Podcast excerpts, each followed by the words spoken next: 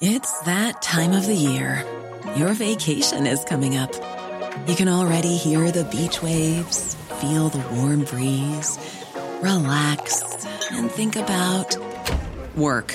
You really, really want it all to work out while you're away. Monday.com gives you and the team that peace of mind. When all work is on one platform and everyone's in sync, things just flow wherever you are. Tap the banner to go to Monday.com.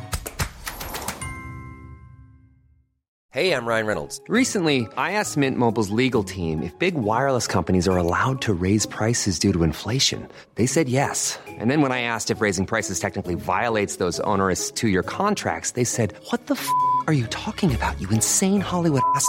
F- So to recap, we're cutting the price of Mint Unlimited from $30 a month to just $15 a month. Give it a try at mintmobile.com slash switch. $45 upfront for three months plus taxes and fees. Promo for new customers for limited time. Unlimited more than 40 gigabytes per month. Slows. Full terms at mintmobile.com. Den här broccolin som stod och kokade så att hela teater, i, i, i, hela lokalen s- successivt fylldes med först doften och senare stanken av kokt broccoli. Ja, på vita plasttallrikar och liksom fem, sex gånger. Alltså, nej, det var helt, helt genialt. Och så de här glasväggarna som åkte fram och tillbaka. Alltså, någon slags osynliga eh, Barriärer. barriärer som fanns och som helt plötsligt kom fram.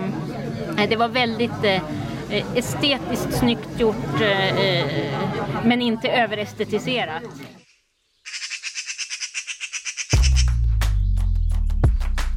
Den här ehm, podcasten då? Vad är det vi ska åstadkomma Stina? Bilden av en podd är att man sitter och pratar och det är ganska trevligt. Alltså, det är liksom så här, ja. Hur menar du då? Mellan Skylla Och Karybdis. med mig, Stina Oskarsson. Och Lars-Anders Johansson.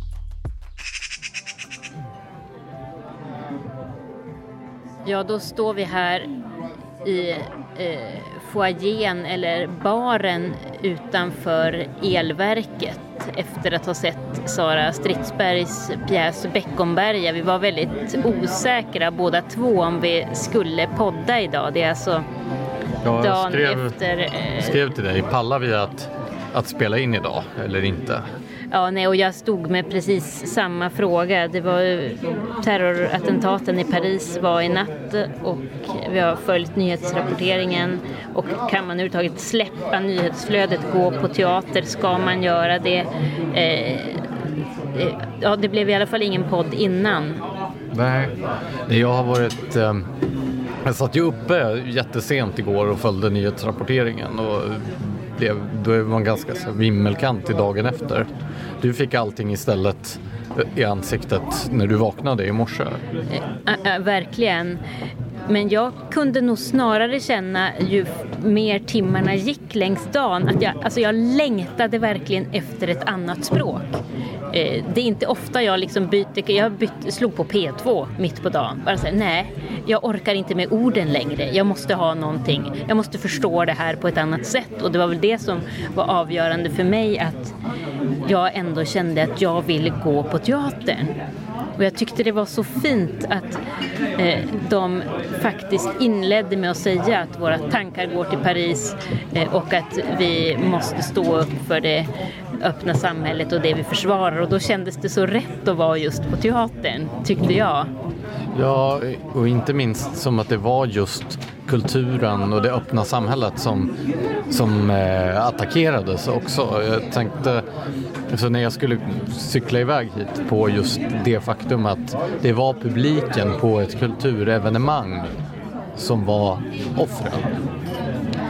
Verk- Hotet då också från de, de som de som hatar ett fritt och öppet samhälle, då är det kulturen som de vänder sig emot. Ja, Eh, och då är det bara där vi kan eh, fortsätta befinna oss.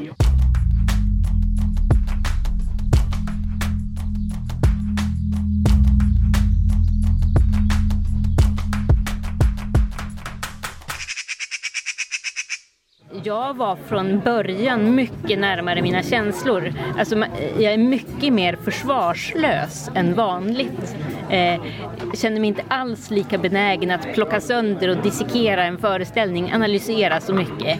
Eh, ut, eh, utan jag har känt mig mycket mer bara ta in, eh, se. Eh, det var också en väldigt fin föreställning att, att se en sån här dag, tycker jag.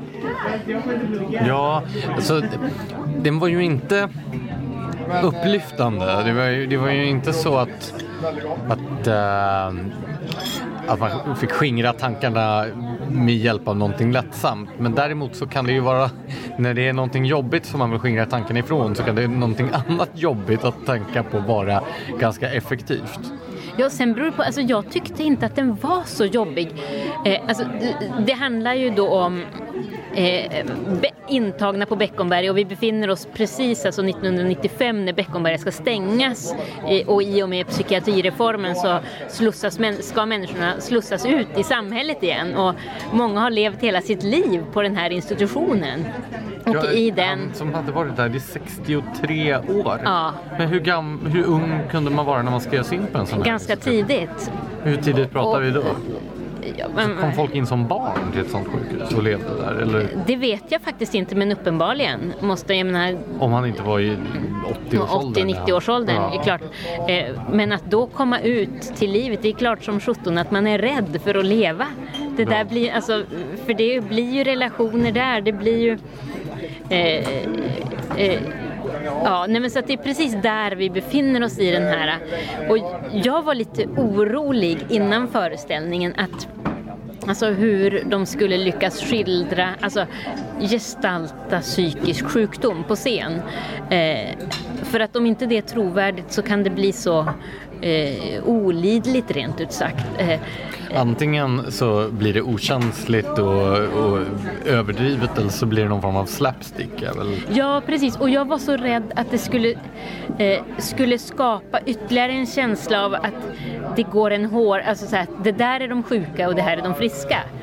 Men det de lyckas med här, tycker jag, är ju att faktiskt luckra upp den gränsen mellan vad som är sjukt och vad som är friskt. Och mycket tror jag beroende på att man har man har ju verkligen valt att frångå realismen i rummet. Mm.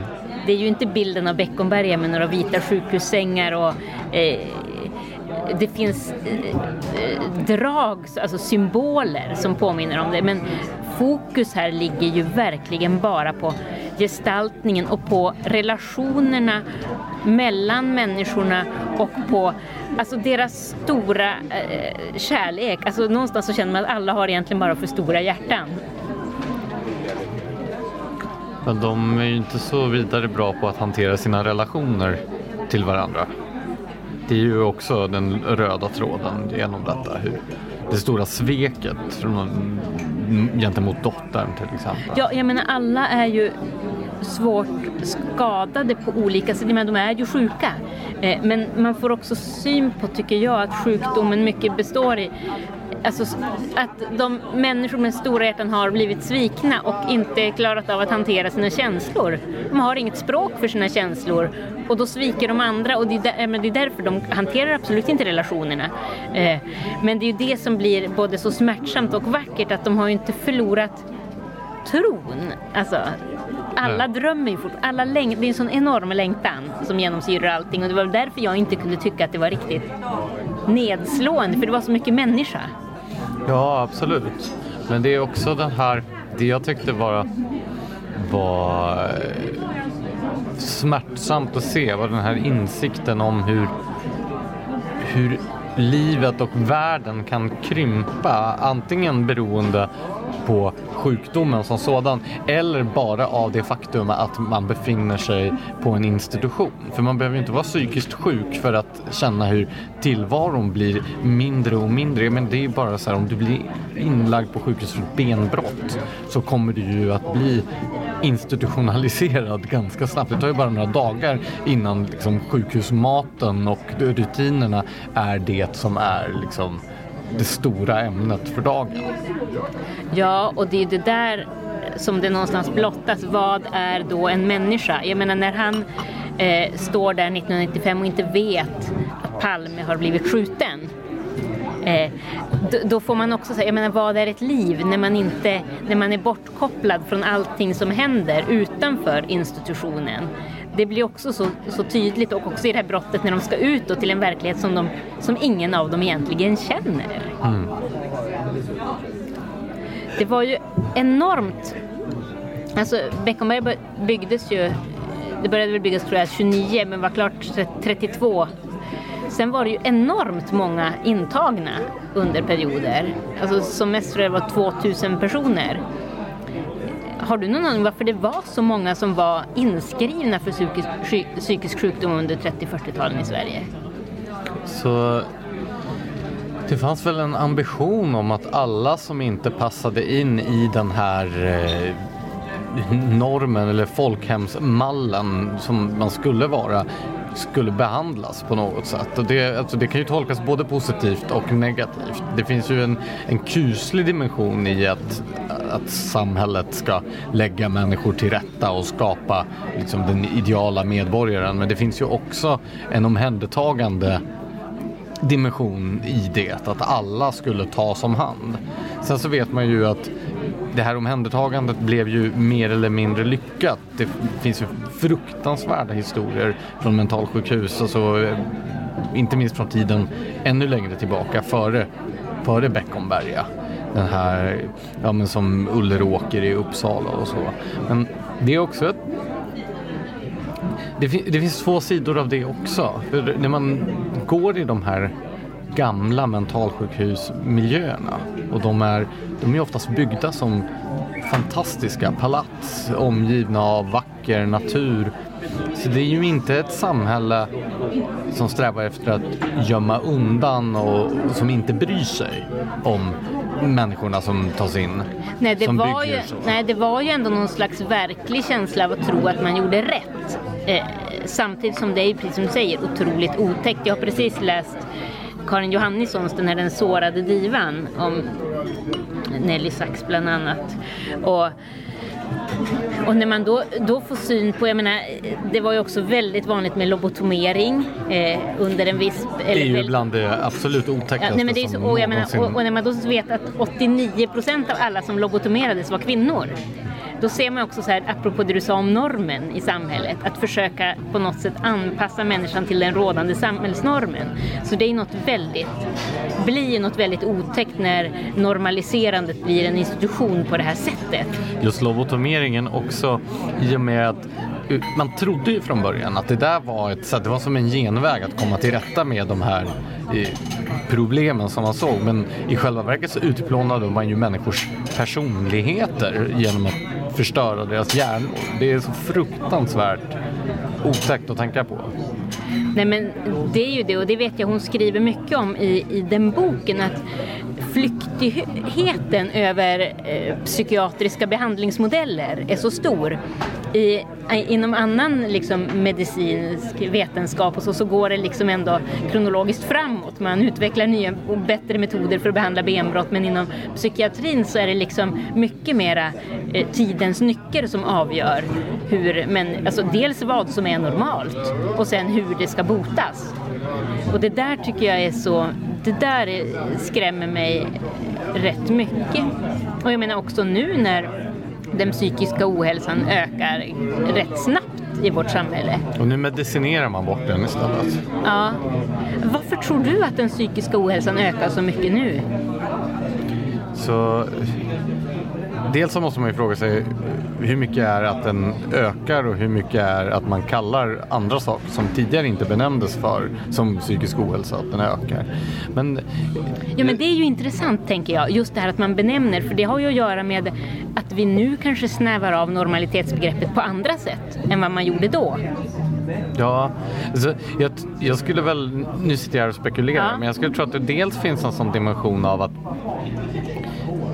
mycket i den tillvaro som vi har organiserat idag gör inte att vi mår psykiskt bra.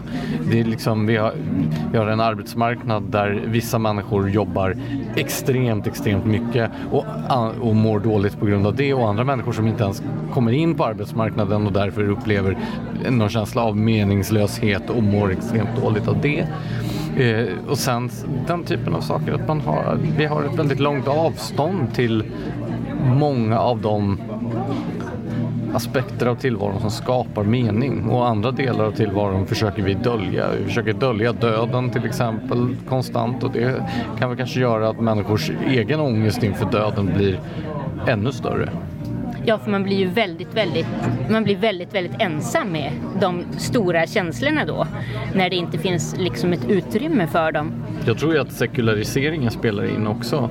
Att tidigare så fanns det i form av religionen i samhället en sfär som tillhandahöll moraliska berättelser och en moralisk vägledning vid sidan om då eh, näringslivet som organiserade ekonomin, politiken som organiserade hur samhället och staten styrdes, juridiken som skötte brott och straff och så vidare, kulturen som förmedlade sin typ av upplevelser och känslor. Men i och med att vi i princip har avskaffat religionen som tidigare stod just för den moraliska dimensionen så tror tror jag också att det finns någon form av tomhet eller ett vakuum i människor och deras relationer till varandra. Det tror jag är farligt också ur ett psykiskt hälsoperspektiv. Det tror jag också. Och jag, jag tänkte på det, nu kopplar jag tillbaka till liksom den, en dag som idag. Eh, det är ju sådana dagar som jag verkligen känner, jag måste gå in i en kyrka, jag måste tända ett ljus. Jag känner jag längtar efter de här riterna, efter någonting som är fast när allting annat känns liksom eh, Jag tycker det är så, så tråkigt när man tänker på de här religiöst motiverade terrordåden och då blir det ofta en massa diskussioner där religion som sådan alltid bara framställs som det som som är det negativa, det som är drivkraften bakom fundamentalister och terrorister och så vidare. Men det är ju också det som människor söker sig till för tröst och stöd och för att för att hantera den här typen av fruktansvärda saker. Jag skulle vilja tänka mig att det är långt fler människor som finner stöd i sin religiösa övertygelse i den här typen av krissituationer än vad det är människor som är beredda att begå fruktansvärda handlingar i religionens namn.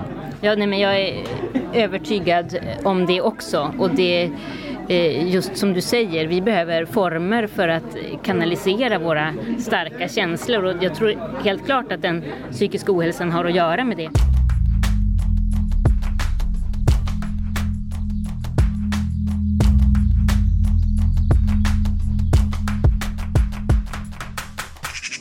Du nämnde också arbetsmarknaden och, och jag menar just det absurda förhållandet där vissa är inne, vissa är ute och eh, Eh, Eh, det, jag, jag, läste precis ett reportage om, eh, apropå just det här med vad som är normalt och inte.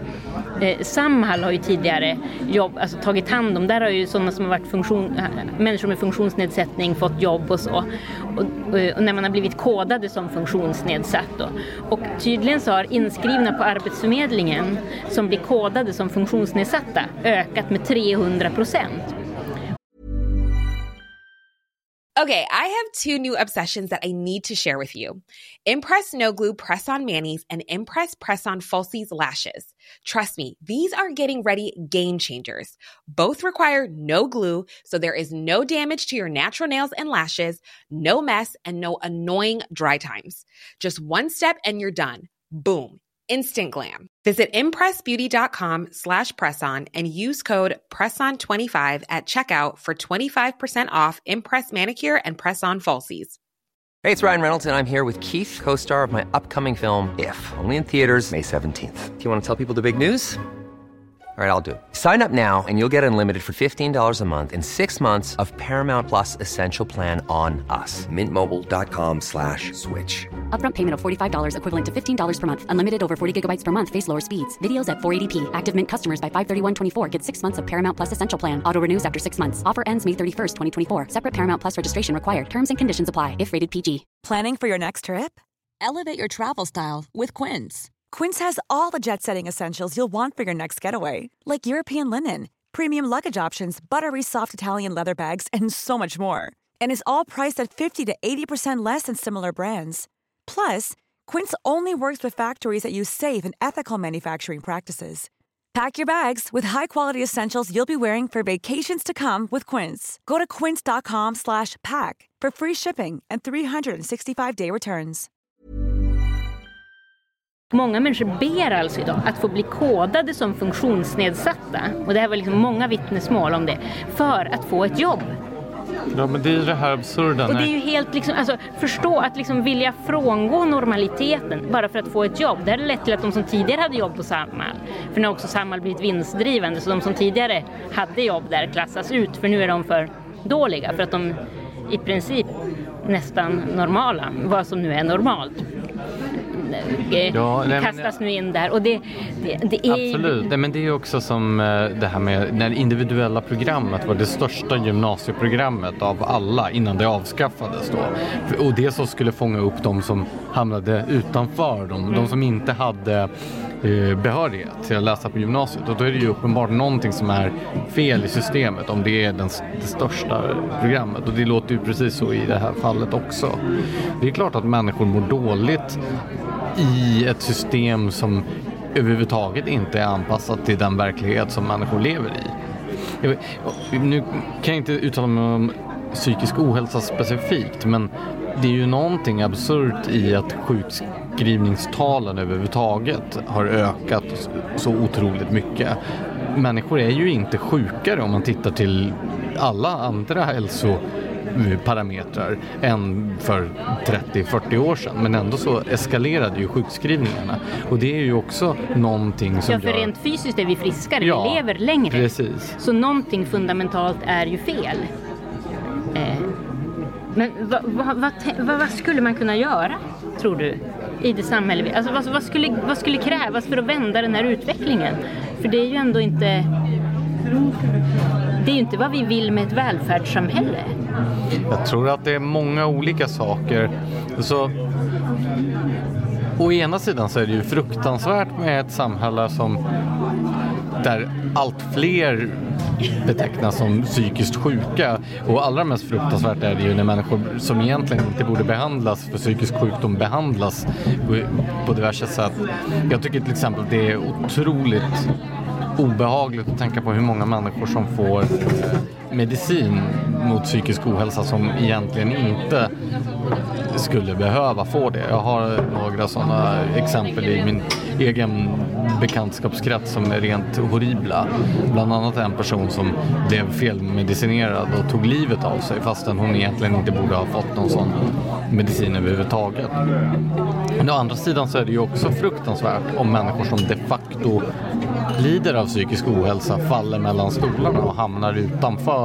Ja men som efter psykiatrireformen när många hamnade i missbruk ute på på gatorna. Vi fick ju en enorm ökning av uteliggare till exempel. Då. Ja, och det tyckte jag verkligen pjäsen ställde de frågorna när man verkligen fick känslan här. Är det givet bättre att de kommer ut? Ja. Alltså det, det var inte från pjäsen i alla fall. Och det är klart att det är individuellt från fall till fall. Men som verkligheten ser ut idag i det enormt hårda samhällsklimatet så är det ju inte anpassat. Alltså det känns ju inte som att det är anpassat för människor på det sättet. För vi, vi är så här sårbara. Jag skulle väl säga så här, felet med både det gamla systemet och det system som har kommit senare är väl att de är för generella. Att först så behandlade man för många och för mycket och sen behandlade man för få och för lite. Eller alternativt att man behandlar dem bara genom att trycka i dem en massa knark. Ja, nu gör man väl det för att det är effektivare. Ja, eller billigare. Ja, men det är det jag menar. Det, ja. Effektivt och billigt nej, är ju inte, samma sak. Nej, för, men nej, det är klart, det, man tror att det är effektivare, men i längden ska man prata på ett... Jag menar, och billigare är ju också fel. Om vi ska prata i, i ett långt samhällsförlopp så är det klart inte billigare att en nej. människa eh, eh, blir söndermedicinerad eh, än, att, eh, än att faktiskt göra rätt från början. Ja. Även om ett antal eh, samtal kan vara, te sig dyrare från början. Ja, men det, är, det är de här stora välfärdssystemen ska anpassas och de inte heller eh, hakar i varandra. Det finns ju skräckexempel nu på, ja men ta Alliansens reform detta med, att en med tidsgränsen i sjukförsäkringen, vilket jag i grunden tycker är en bra reform. Men när den krockar med den här 90 dagars garantin för sjukvård, då kan konsekvensen bli, eftersom de 90 dagarna förnyas ju varje gång som du träffar en ny läkare. Och då kan ju, om du måste träffa ett antal olika experter, det går tre månader mellan varje, då kan du börja närma dig den där tidsgränsen. Inte på grund av att du ligger hemma och liksom latar dig, utan på grund av att du helt enkelt inte har fått adekvat vård för att du har slussats mm. mellan olika. Och då är det ju två system som uppenbart inte är byggda för varandra och där människor faller emellan. Nej, alltså jag, och nu är jag ju, nu är jag ju tillbaks till en fråga som vi har pratat om tidigare och det är ju någon form av medborgarlön som skulle, ja men jag, ja, men jag är det. För att jag, jag tror att det, mycket psykisk ohälsa hänger ju också ihop med rädsla för att falla mellan stolarna, för fattigdom, för, alltså hamnar man väl i den här spiralen av sjukdom så är det ju eh, så är ju fattigdomsstrecket alltså, väldigt nära och rädslan att hamna utanför och att bygga in någon slags grundtrygghet i basen av ett välfärdssystem eh, eh, tror jag ändå skulle på något sätt lätta det första trycket där och, och återupprätta någon slags människovärde vilket man ju eh, faktiskt inte har när man ställs helt utanför samhället idag.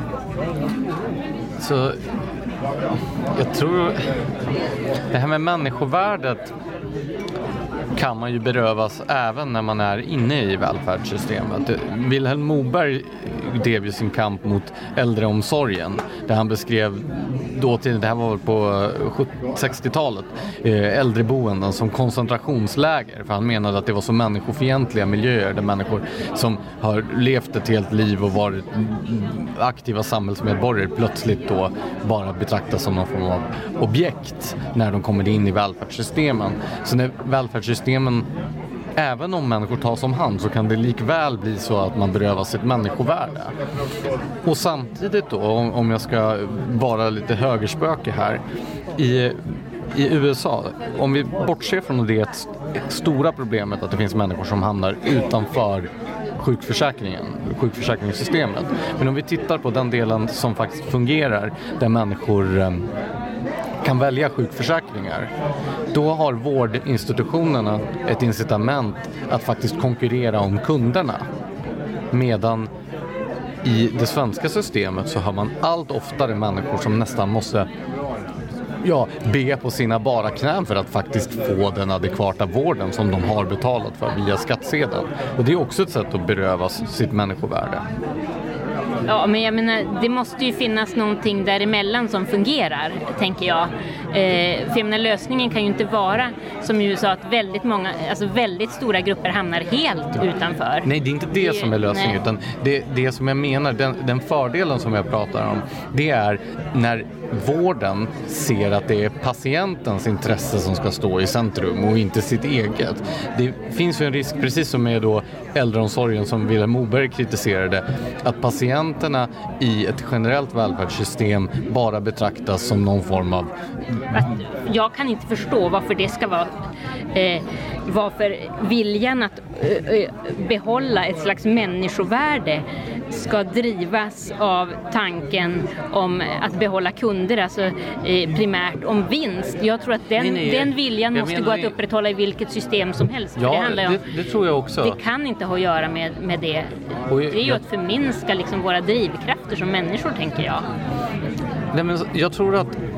Fast jag fattar ju vad du menar. Nej, men den här människovärdesdimensionen kan, kan försvinna både, Oavsett, ja. både om det är privat eller om det är offentligt det som är problemet med den generella välfärden här är att det inte finns det är väl egentligen styrmedlen där, att det är inte patientens intresse som man utgår från utan det är direktiv som kommer från något annat håll. Men är inte problemet egentligen att även den generella välfärden nu här idag är så otroligt eh, underställd eh, ekonomiska krav vilket gör att hela det som var tanken med den har ju undergrävts.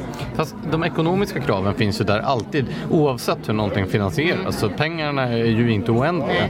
Men ju, vi lägger mer resurser på vård idag än vi, vad vi gjorde tidigare. Men det är ändå någonting som har försvunnit. Och det, ja, vad, vad beror det på? jag tror att det är någon form av stuprörstänkande och en osund typ av professionalisering som det handlar om. Där då patienterna blir objekt snarare än personer. Mm. Ja, nej men det är just i det där äh, det är där tror jag vi kretsar kring vår tids absolut största fråga äh, egentligen. Kanske Vad- har det med sekulariseringen Ja, att göra. ja men alltså så här, jag menar, vad är det vi saknar? Var i ligger svaret på det här? Och hur ser liksom eh, lösningarna ut? Jag tänker på detta att, eh, att läkare inte längre är tvungna att svära den hippokratiska eden, för det är de väl inte längre. Det har ju varit en debatt där det företrädare för läkarprofessionen menar att ja, men det här ska inte ses som ett kall. Läkaryrket är inte ett kall utan det är ett yrke som alla andra. Och då menar de att det är på något sätt ska stärka deras ställning på arbetsmarknaden. Själv så har jag rakt motsatt inställning. Jag tycker att alla yrkesgrupper borde se det de gör som ett kall. jag tänkte ju säga att alla yrken borde svära en ed. Sen är det ju men alltså, naturligtvis, så här, det- det... finns ju yrken som är, jag menar, jag har jobbat med att så här, röja slyskog i ett nedgånget hamnområde och så. Det, det kanske är det, det kan vara svårt att se den typen av yrken som ett kall. Men de yrken som människor... Fast det blir ju ändå roligare om man på något sätt Ja, man- eh, om man lägger sin det själ till- i ja, man det. lägger sin själ i det, vad, vad du än gör. Eh, eh, om än det är en övergångsperiod i ditt liv eh, så blir, kan du upphöja någonting till något vackert och till ett kall eh, för, en, för att skapa en mening. Jag tycker det är någonting vackert med det där. Ja, absolut. Men, men jag tänker så här, det finns, ju, det finns många människor som väljer yrken av, av andra anledningar som sliter och, och släpar på ett extremt otacksamt sätt och som aldrig kommer att se det som ett kall. Men i möjligaste mån och framförallt den typ av yrken där man faktiskt har gjort ett mycket aktivt val och utbildat sig länge och har en drivkraft. För Jag menar, läkaryrket är ju tillsammans med läraryrket väl förmodligen både det viktigaste och finaste som finns. Och att då säga att nej men det här, det, det är inte ett kall utan det är ett jobb som alla andra. Det är väl, en, det är väl att nedvärdera sin roll. Det, så, skulle jag, så skulle jag jag också se det. Eh, just arbetet med människor måste ju, är ju både det svåraste och vackraste och viktigaste som, som vi har för att orka upprätthålla människovärdet. För det är liksom i varje relation, i varje möte som, eh, som det måste arbetas med att göra det, tänker jag. För det smittar ju och det fortplantar sig så det finns nog ingen liksom enkelt penndrag, ingen enkel lösning utan det är ju i varje eh, mellanmänsklig relation som det upprätthålls. Hur tyckte du den dimensionen, människovärdesdimensionen, kom fram i, eh, i pjäsen? Alltså, Jag, jag tyckte att de upprätthöll den Eh, och det var det jag var rädd för. Annars tror jag jag hade haft svårt att ta den till mig. Eh, Men alltså jag, jag kände att jag, jag tyckte så mycket om varenda en på scenen. Alltså 12 skådespelare. Och, jag, och det är väldigt sällan tycker jag. Alltså det var ingen, ingen som jag på något sätt kände eh, eh, jag hittade delar av identifikation i alla som stod där. Fanns det inga skurkar menar du? Nej, inte, en, inte endimensionella skurkar. Det är klart att det var eh, han som hade mördat sin fru. Eh, var, Det, men det är ju eh, men minus. Det, var ju, ja, men det är klart minus. Eh, men han var inte liksom skildrad rakt igenom som en skurk. Även han hade Och ju han, stråk eh, av liksom svärta och sorg i sig. förförde 13-åriga besökare på mentalsjukhuset. Ja men det var ju inte skildrat från ett perspektiv tycker jag. Det Nej, var, nej, absolut. Alltså man fattade ju hans stora liksom eh, när han står där och hans son inte vill träffa honom och det, hans smärta var ju så enorm att det gjorde hans dåd begripliga, inte försvarbara men begripliga.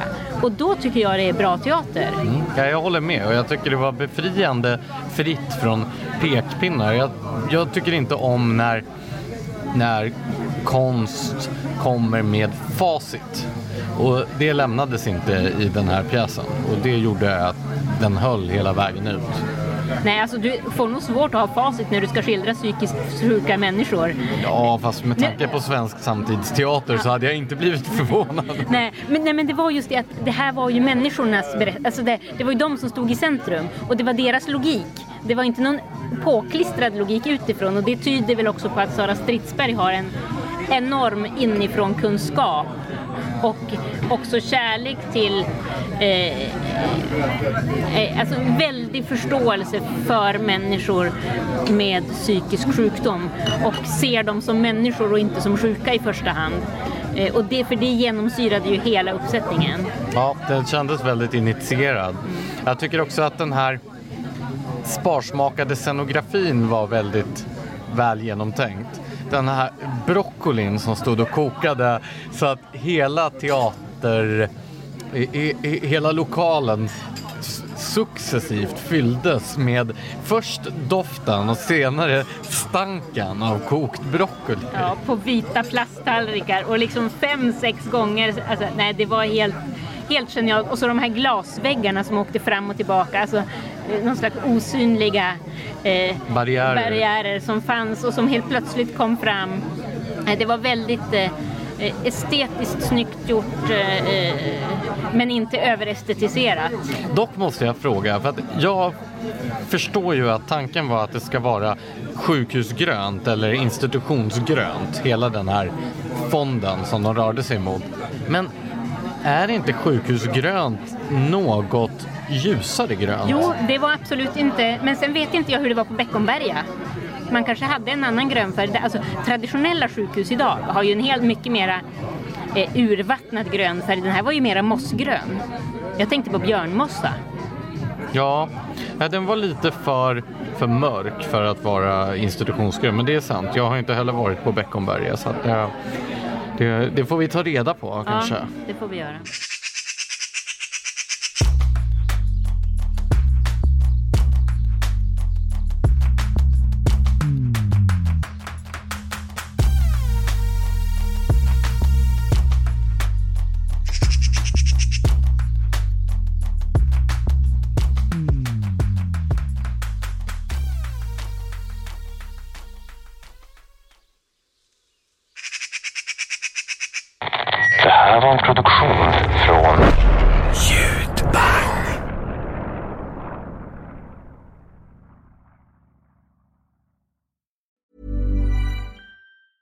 Planning for your next trip? Elevate your travel style with Quince. Quince has all the jet setting essentials you'll want for your next getaway, like European linen, premium luggage options, buttery soft Italian leather bags, and so much more. And is all priced at 50 to 80% less than similar brands. Plus, Quince only works with factories that use safe and ethical manufacturing practices. Pack your bags with high-quality essentials you'll be wearing for vacations to come with Quince. Go to quince.com slash pack for free shipping and 365-day returns. Imagine the softest sheets you've ever felt. Now imagine them getting even softer over time. That's what you'll feel with Bowl and Branch's organic cotton sheets. In a recent customer survey, 96% replied that Bowl and Branch sheets get softer with every wash. Start getting your best night's sleep in these sheets that get softer and softer for years to come. Try their sheets with a 30-night guarantee. Plus, get 15% off your first order at bowlandbranch.com. Code BUTTERY. Exclusions apply. See site for details.